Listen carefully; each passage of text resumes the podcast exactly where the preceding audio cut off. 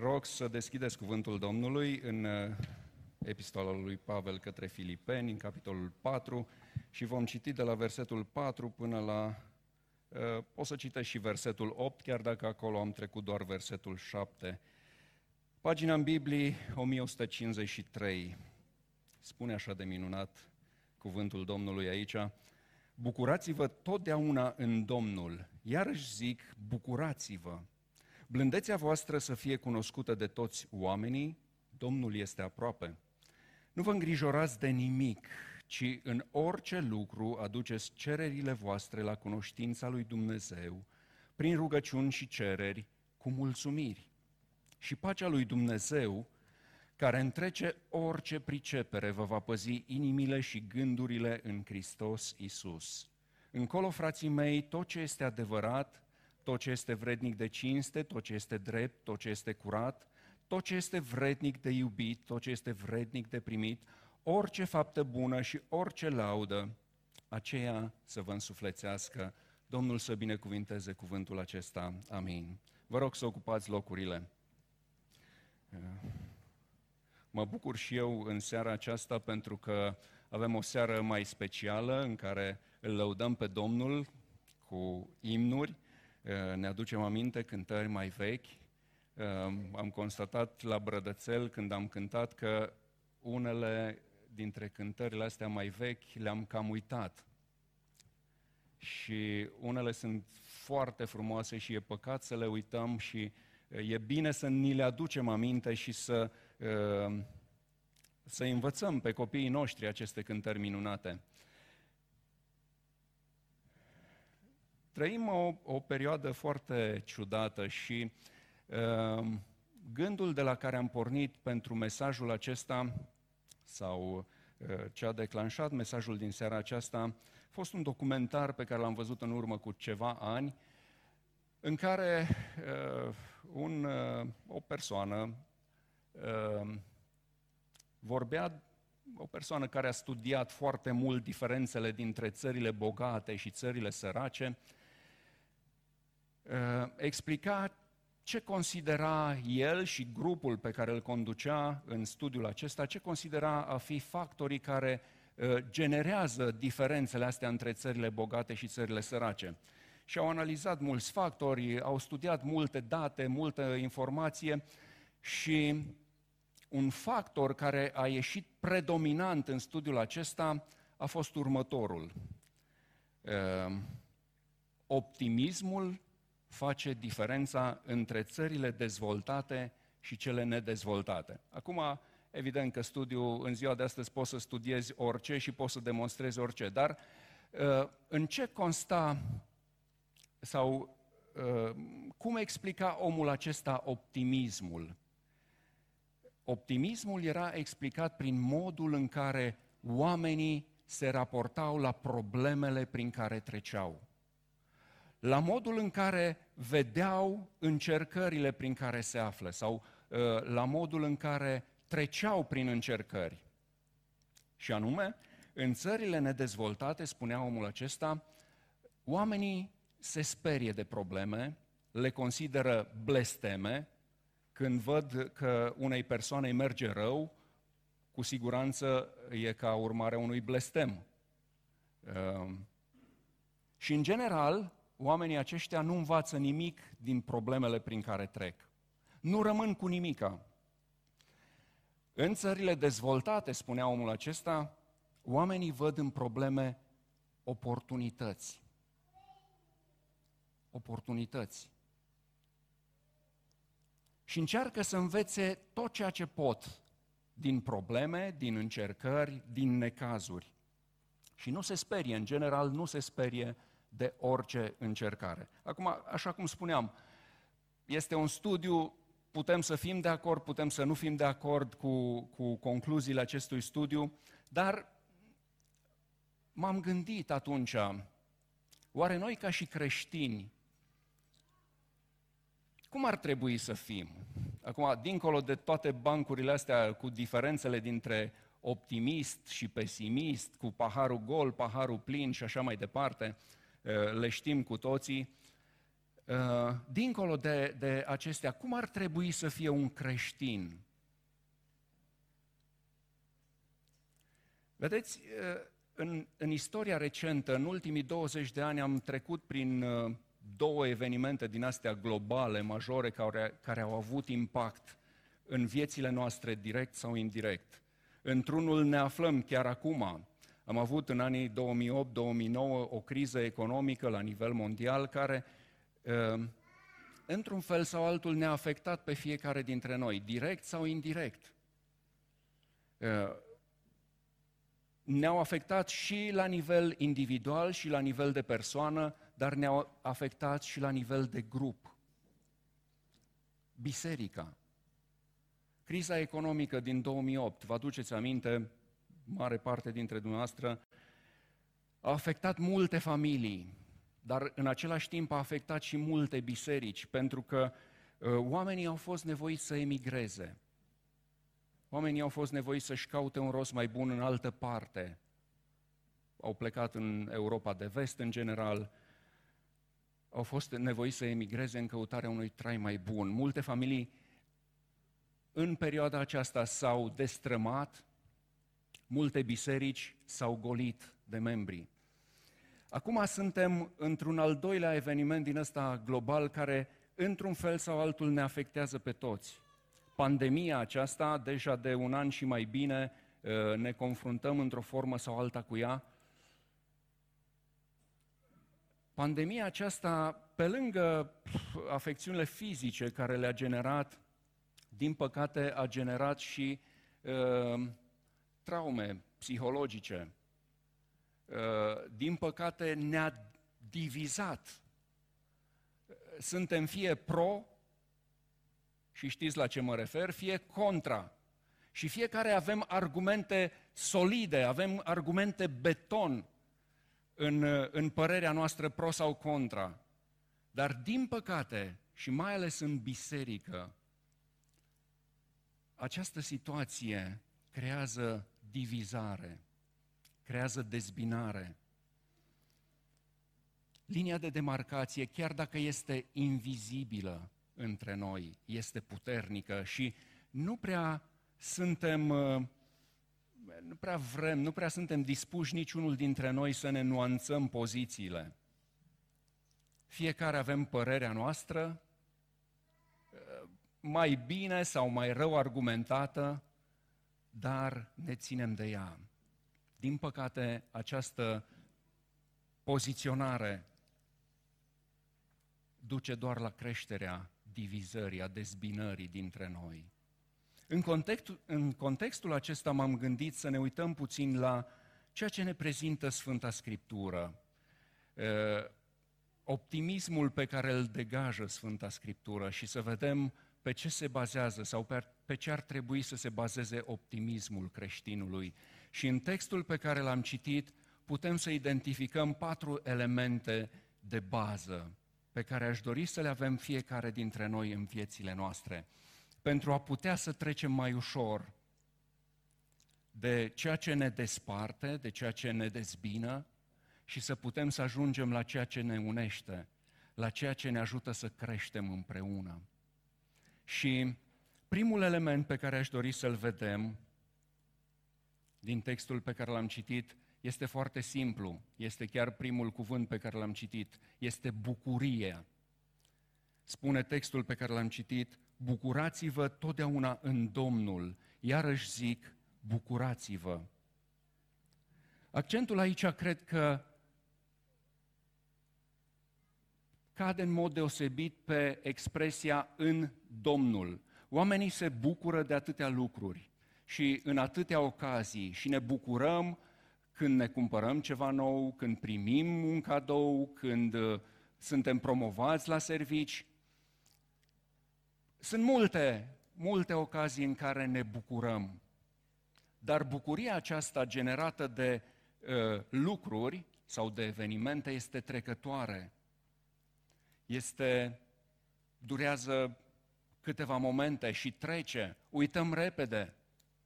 Lucrul nou, mașina nouă, casa nouă pe care am cumpărat-o, pe care am achiziționat-o, eh, care ne-a produs bucurie o zi, două, trei, Uităm de ea pentru că după aceea trebuie să o întreținem, trebuie să cumpărăm benzină la mașină, trebuie să plătim re- uh, reviziile și așa mai departe. Bucuria despre care ne vorbește Pavel aici și accentul în mod deosebit în, în versetul acesta este bucurați-vă în Domnul. Dacă ne uităm, și este foarte interesant că prima trimitere pe care o găsim în textul acesta este la capitolul 12 din Romani, acolo unde tot Pavel spune următoarele cuvinte, bucurați-vă în nădejde, fiți răbdători în necaz, stăruiți în rugăciune. Dar versetul acesta vine într-un context care este extraordinar de încărcat spiritual. Romani 12. O să citesc și versetul 36 din capitolul anterior pentru că este extraordinar.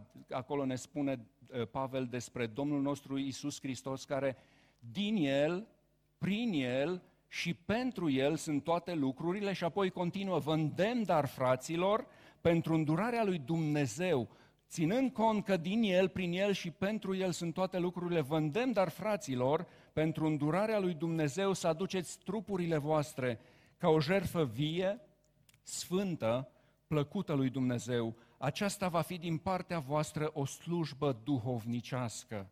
Să nu vă potriviți chipului viacului acestuia, ci să vă preface, să vă transformați prin înnoirea minții voastre, ca să puteți deosebi bine voia lui Dumnezeu, cea bună, plăcută și desăvârșită. Bucuria în Domnul este astfel legată de înnoirea minții, în legătură cu voia lui Dumnezeu care este bună, este plăcută și este desăvârșită. Bucuria în Domnul vine ca urmare a transformării minții. Lăsăm tot ceea ce era vechi, tot ceea ce era pământesc, tot ceea, tot ceea ce era păcătos și îl lăsăm pe Domnul nostru să ne transforme mințile.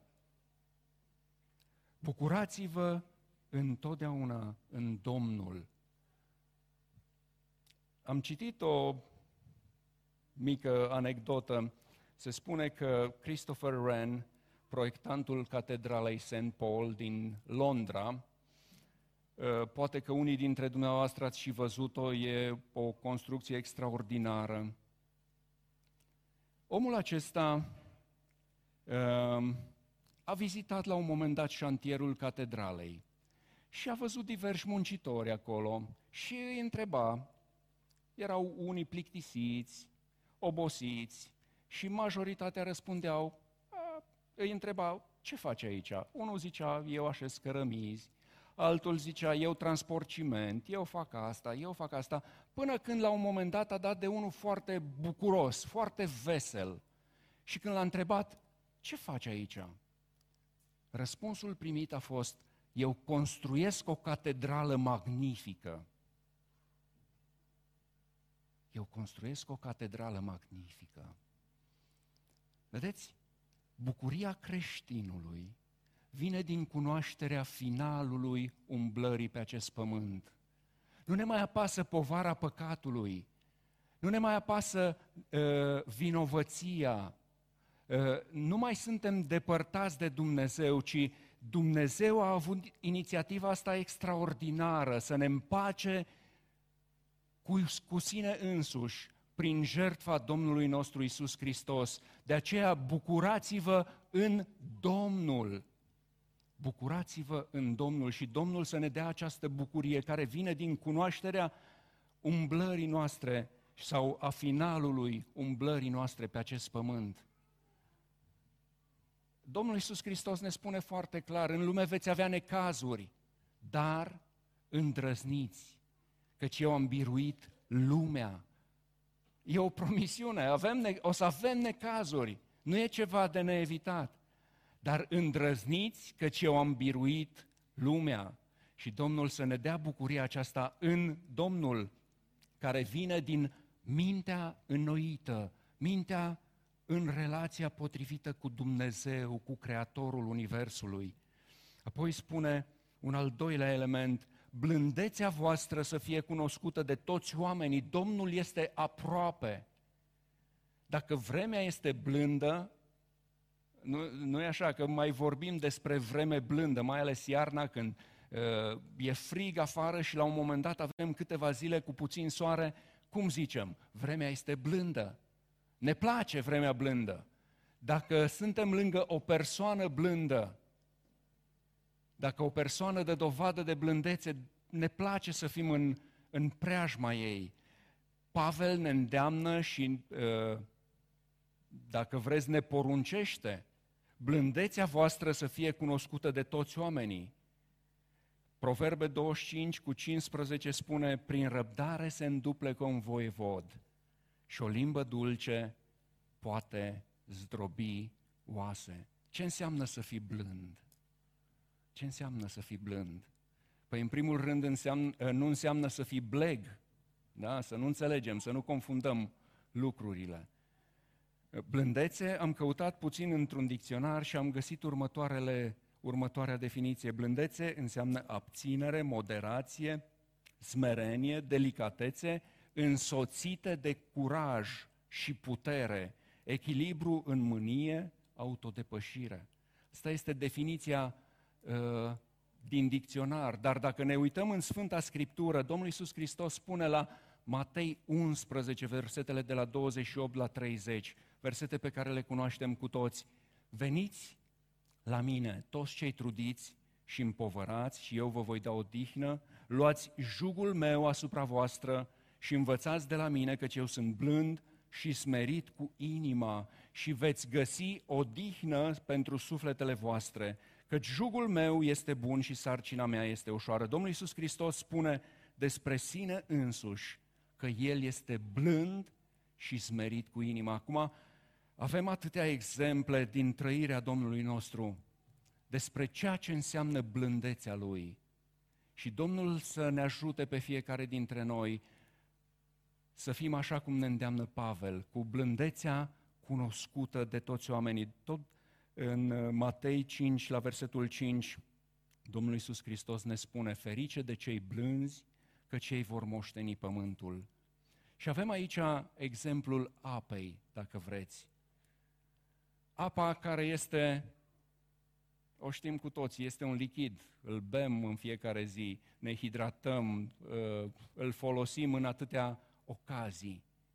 Și cu toate astea, apa, cei care ați fost la, la Brădățel, ați văzut cascada Lolaia, ce stânci sunt acolo, ați văzut ce bolovan, ce stânci enorme?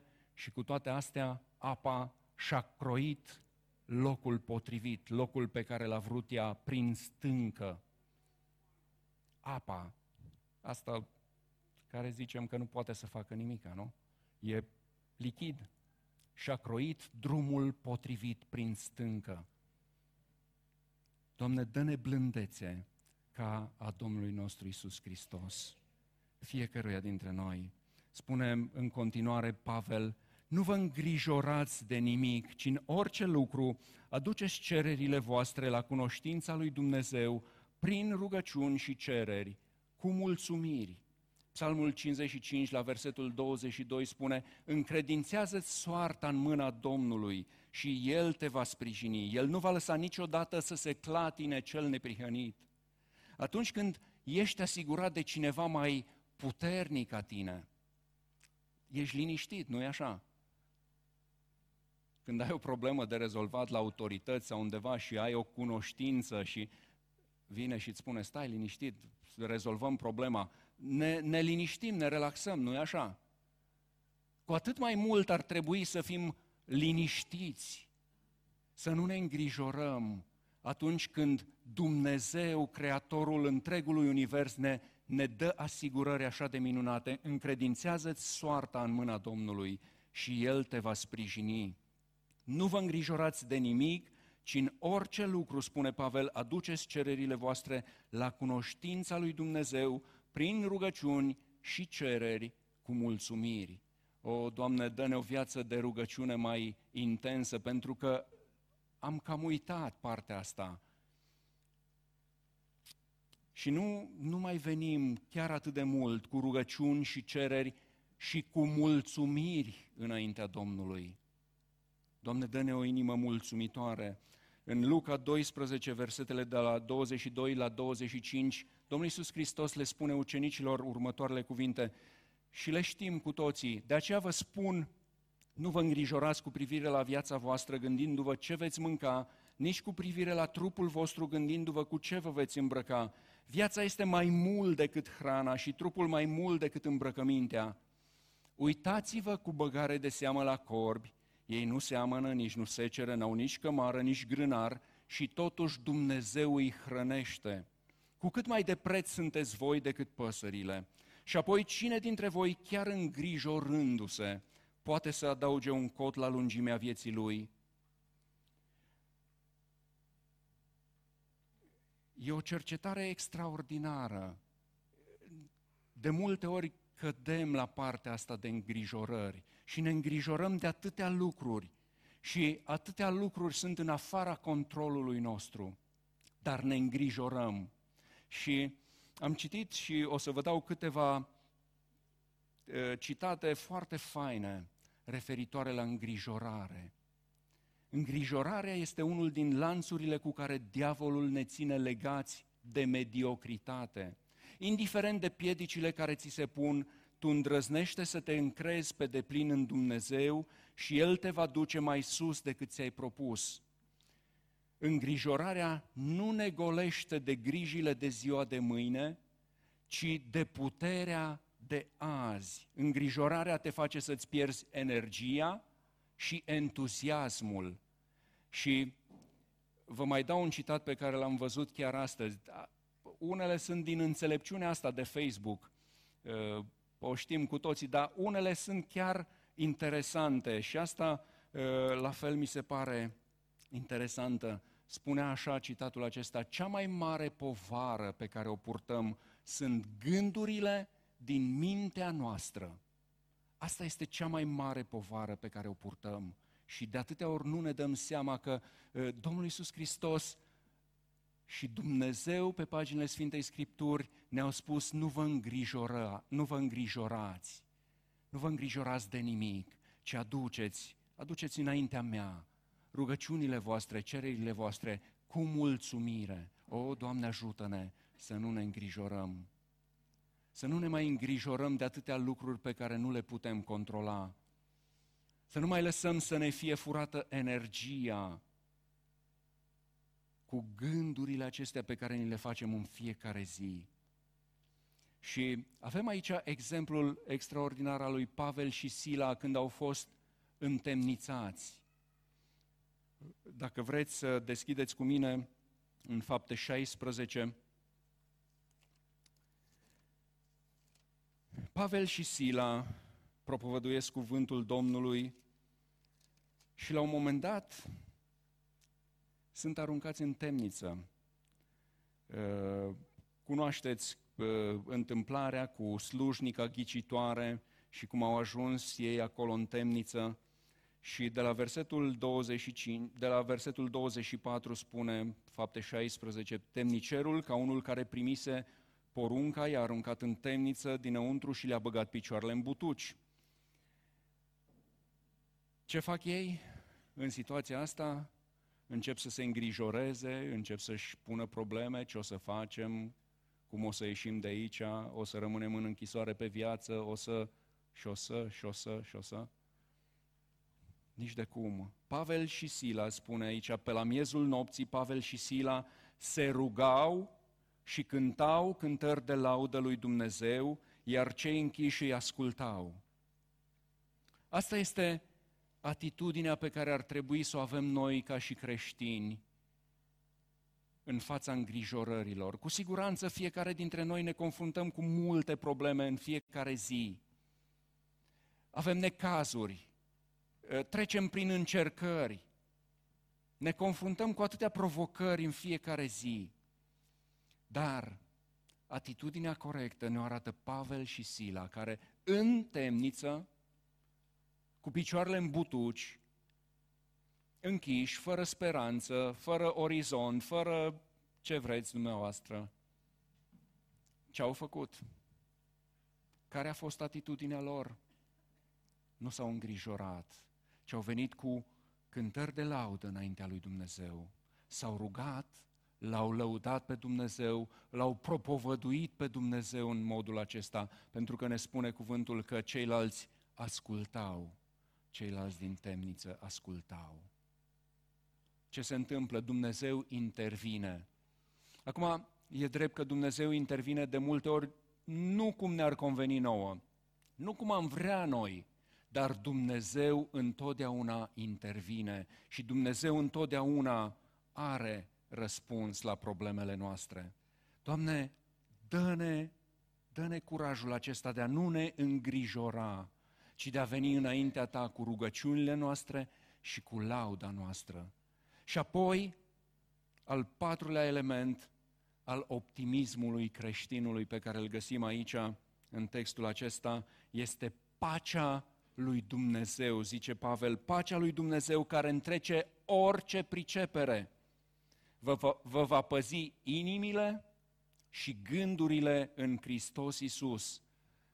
Spune versetul 7. Pacea lui Dumnezeu care întrece orice pricepere și de cu siguranță, cu siguranță că pacea lui Dumnezeu întrece orice pricepere. Domnul Iisus Hristos le spune ucenicilor în Ioan 14, la versetul 27, vă las pacea mea, vă dau pacea mea, nu vă dau cum o dă lumea, nu este o pace din asta cum faceți voi între voi, este o pace care dăinuiește, o pace care face să nu ți se tulbure inima, să nu vi se tulbure inima, nici să nu se înspăimânte.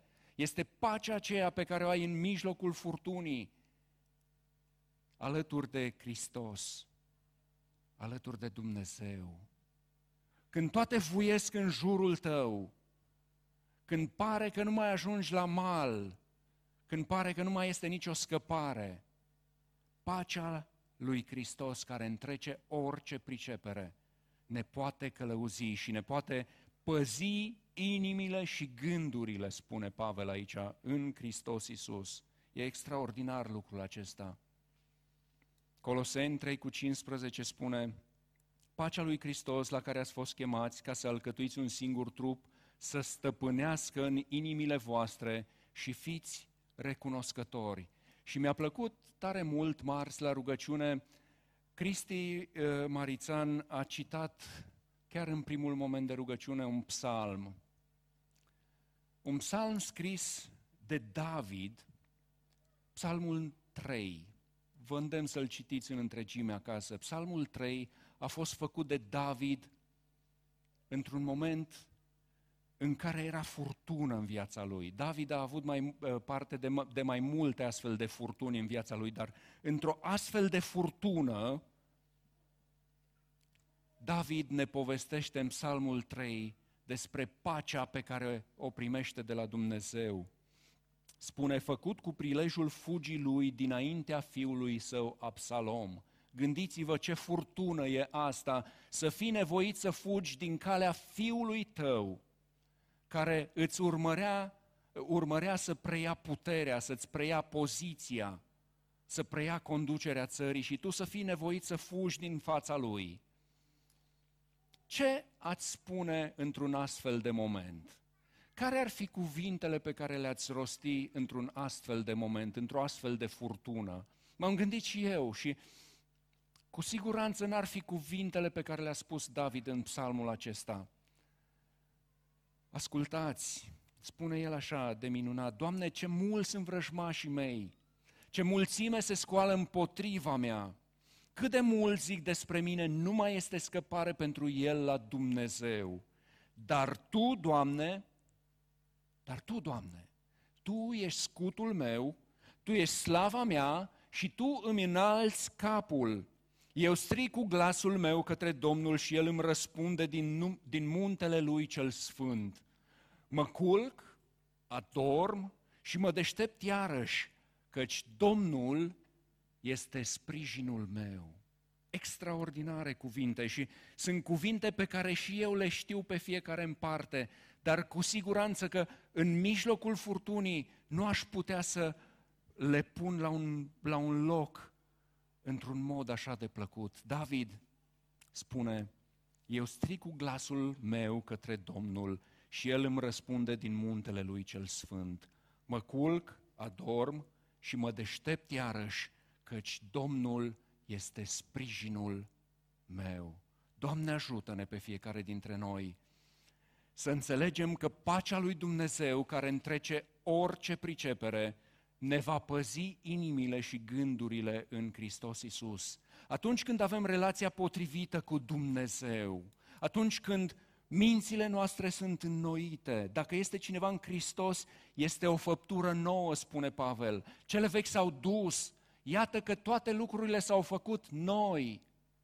Și tot Pavel în același text din uh, 2 Corinteni, dacă nu mă înșel, capitolul 5, la versetul 15 spune acolo, și El a murit pentru toți, pentru ca cei ce trăiesc să nu mai trăiască pentru ei înșiși, ci pentru Cel ce a murit și a înviat pentru ei. Doamne, ajută-ne, Doamne, dă-ne viața aceasta, Doamne, dă-ne optimismul ăsta care vine din bucuria în Domnul. Ajută-ne să fim blânzi, să avem o blândețe care să fie cunoscută de toți oamenii. Ajută-ne să nu ne îngrijorăm de atâtea lucruri pe care nu le putem controla. Și, Doamne, mai ales, Doamne, mai ales, dă-ne pacea Ta, pacea care întrece orice pricepere, pacea aceasta care ne poate păzi inimile și gândurile în Hristos Iisus, fiecăruia dintre noi, Optimismul creștinului, să știți că este o disciplină zilnică, pe care o învățăm atunci când avem bucurie în viață, în ciuda necazurilor, când se vede blândețea în viața noastră și nu ne îngrijorăm de ziua de mâine, ci ne punem soarta, ne punem viața noastră în mâna Domnului, a Creatorului întregului univers. Domnul să ne ajute pe fiecare dintre noi să avem o viață plină de bucurie. Amin.